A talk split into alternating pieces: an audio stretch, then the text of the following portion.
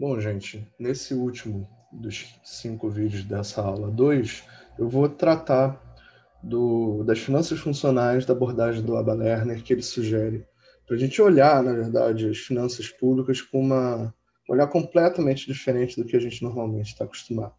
Tá, eu vou passar um pouco mais rápido do que eu passei pelo Keynes e pelo Kaleski, porque a gente vai voltar a tratar disso quando estiver discutindo a teoria do dinheiro moderno, a MMT.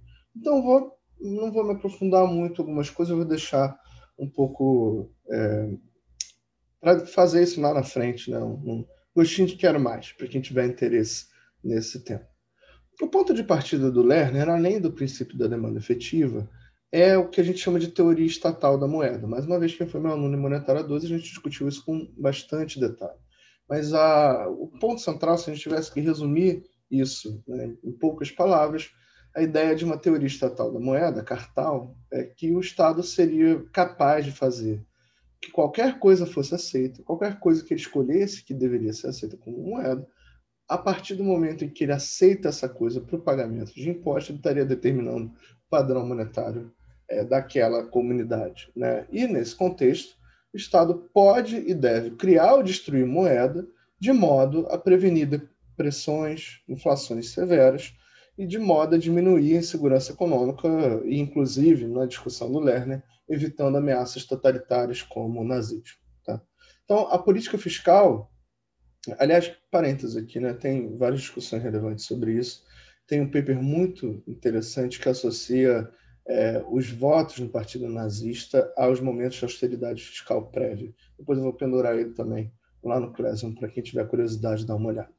Bom, política fiscal, né, que envolve ações distintas, a gente vai discutir um pouco elas, ela vai ser sempre associada, então, pelo Lerner, ao objetivo central de alcançar de manter o pleno emprego. Então, você gasta, tributa, toma emprestado, paga dívida, emite ou distrai moeda, única e simplesmente para alcançar, para manter o pleno emprego. Aqui, as discussões dos aspectos políticos, obviamente, ficam de lado. A discussão do Lerner é uma discussão mais tecnicista, né? E aí, mas ele tem uma proposta que é muito interessante, que é já em linha com um pouco a discussão que a gente fez do Avelmo do Dumer, é que as medidas fiscais elas devem ser julgadas pela forma com que elas operam, pela forma que elas funcionam no sistema econômico. E daí que vem a expressão finanças funcionais. Ah, o orçamento equilibrado ele é um fim em si mesmo? Não. Ele, inclusive, como a gente viu, ele pode ter efeitos positivos. Né? O ponto aqui do Lerner é que a política fiscal do governo né, ela vai ser feita, ela deve ser conduzida com o olho exclusivamente nos resultados dessas ações sobre a economia e não com alguma doutrina tradicional que sobre o que é, é sadio ou o que não é sadio em relação às finanças públicas. Ele está, obviamente, é, colocando uma crítica ao, abordagem mais neoclássica que a gente vai discutir com mais detalhe na próxima aula. A partir, de, a partir dessa visão de que né, é, é o funcionamento da economia que funciona, são os resultados da política fiscal que importam, o Lerner propõe duas leis, entre aspas. Né? Eu não sei se lei é o melhor termo, por isso que eu coloco entre aspas, mas ele fala assim. A primeira é que o governo deve ajustar os gastos de modo que o nível de gasto agregado assegure que a demanda efetiva corresponda ao produto de pleno emprego, ou seja, não tem desemprego, por um lado, mas também não tem inflação, por outro. Tá? A ideia é que seja o ponto efetivo. Se você começar a ver uma aceleração inflacionária, diminui, é, diminui o gasto. Diminui, você tem que voltar. Se tem desemprego, você está vendo que tem desemprego, aumenta o gasto. O ponto é chegar num equilíbrio, num ponto central ali em que nem tem desemprego, nem tem inflação, que a demanda efetiva corresponde ao produto de pleno emprego. Segunda lei é que o governo só deve emitir dívida se for desejável que o público tenha menos moeda e mais títulos públicos. E aí é que vem toda a discussão da NMT, que vocês já eventualmente já viram contemporâneo. Eu vou deixar o aprofundamento disso para lá.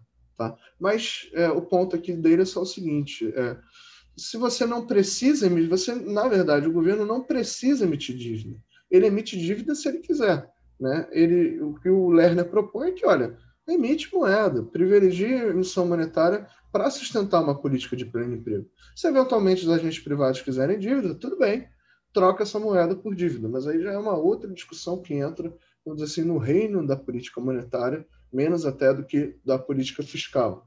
É, e, na verdade, né, para ser mais preciso, não é que entre no reino de uma ou da outra, que esses dois reinos são, é, são uma coisa só, né, e não devem ser entendidos separadamente.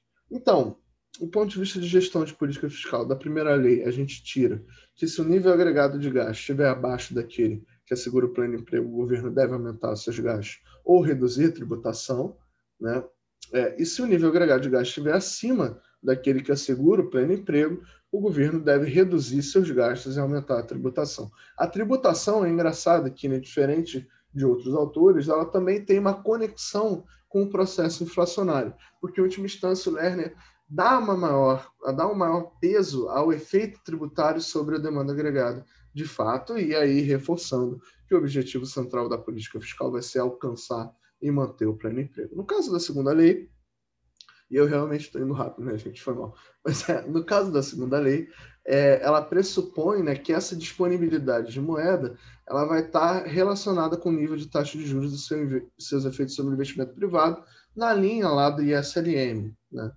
Aí tem essa ideia de que, caso o governo tenha déficit, a moeda criada para financiar esses déficits pressionaria a taxa de juros para baixo, o que, aliás, também favoreceria o investimento privado. Né? E poderia, eventualmente, criar algum tipo de, de pressão inflacionária. Então, a inflação do déficit ela vem por um caminho completamente diferente. Ela não vem, porque no modelo SLM, é, essa redução da taxa de juros levaria a uma expansão do investimento privado e isso poderia gerar uma, uma inflação de demanda. Então, a dívida aqui ela estaria ligada ao enxugamento da moeda no mercado monetário, de modo que a taxa de juros corrente não levasse a um surto inflacionário, a prevenção de inflações. E aí associa a política monetária a um, objetivo de prevenção da inflação também, que é uma coisa meio esquisita, né, do ponto de vista do princípio da demanda efetiva. E aí valeria o contrário nas situações superávit, liquidação de dívida, né? mas aí com o objetivo, ao invés de prevenir inflação, prevenir deflação. Então, essa gestão né, de quanto você se endivida, de quanto, como vai ser o seu mix de financiamento, por assim dizer, é, dos gastos públicos, ela é, é muito relevante também para o Lerner. Né?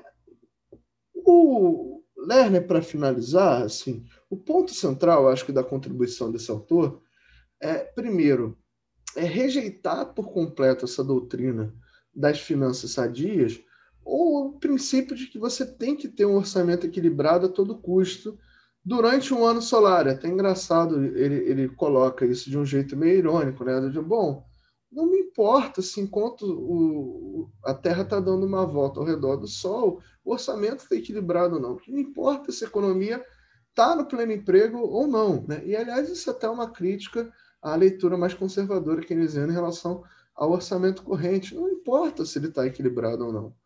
Né? O que importa é a economia está no pleno emprego. Esse é o problema. Se ela não está, a gente tem meios que a gente pode resolver isso. A política fiscal está aí para fazer isso. E ela deve ser usada para fazer isso. Né? Não tem nenhuma preocupação teórica ou mesmo política com o resultado orçamentário da política fiscal. O fato de não ter uma preocupação política, como a gente viu no Kaletsky, é uma questão, porque, na verdade, em última instância, é isso que vai determinar os limites né, e as possibilidades da política fiscal nas sociedades que a gente vive.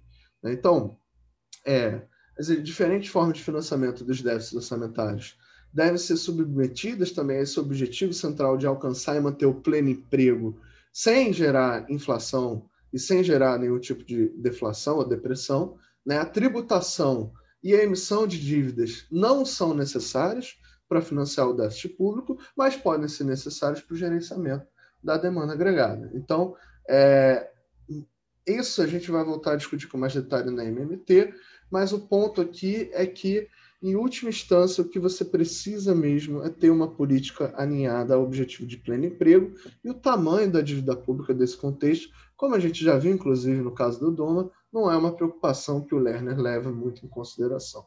Tá? Então, situação né, que você deveria pensar, é, o Leber, inclusive, vislumbra situações em que seria objetivo, seria possível reorientar os instrumentos de política fiscal, regulando a trajetória da dívida e da tributação para melhorar a distribuição da economia, né? Mas, enfim, não é esse o objetivo fundamental da coisa. O objetivo é alcançar o pleno emprego. Se a gente tivesse que fazer uma síntese, então, sobre essas abordagens mais heterodoxas sobre política fiscal, a gente chegaria à conclusão de que, bom, a política fiscal que é coerente com o princípio da demanda efetiva, ela tem como objetivo primário o alcance e manutenção do pleno emprego. Outro objetivo relevante dessa política fiscal tem a ver com a redistribuição de renda com a diminuição de desigualdade. E isso pode se dar via tributação, via transferência. É, a gente vai voltar nesse tema várias vezes aqui ao longo do curso.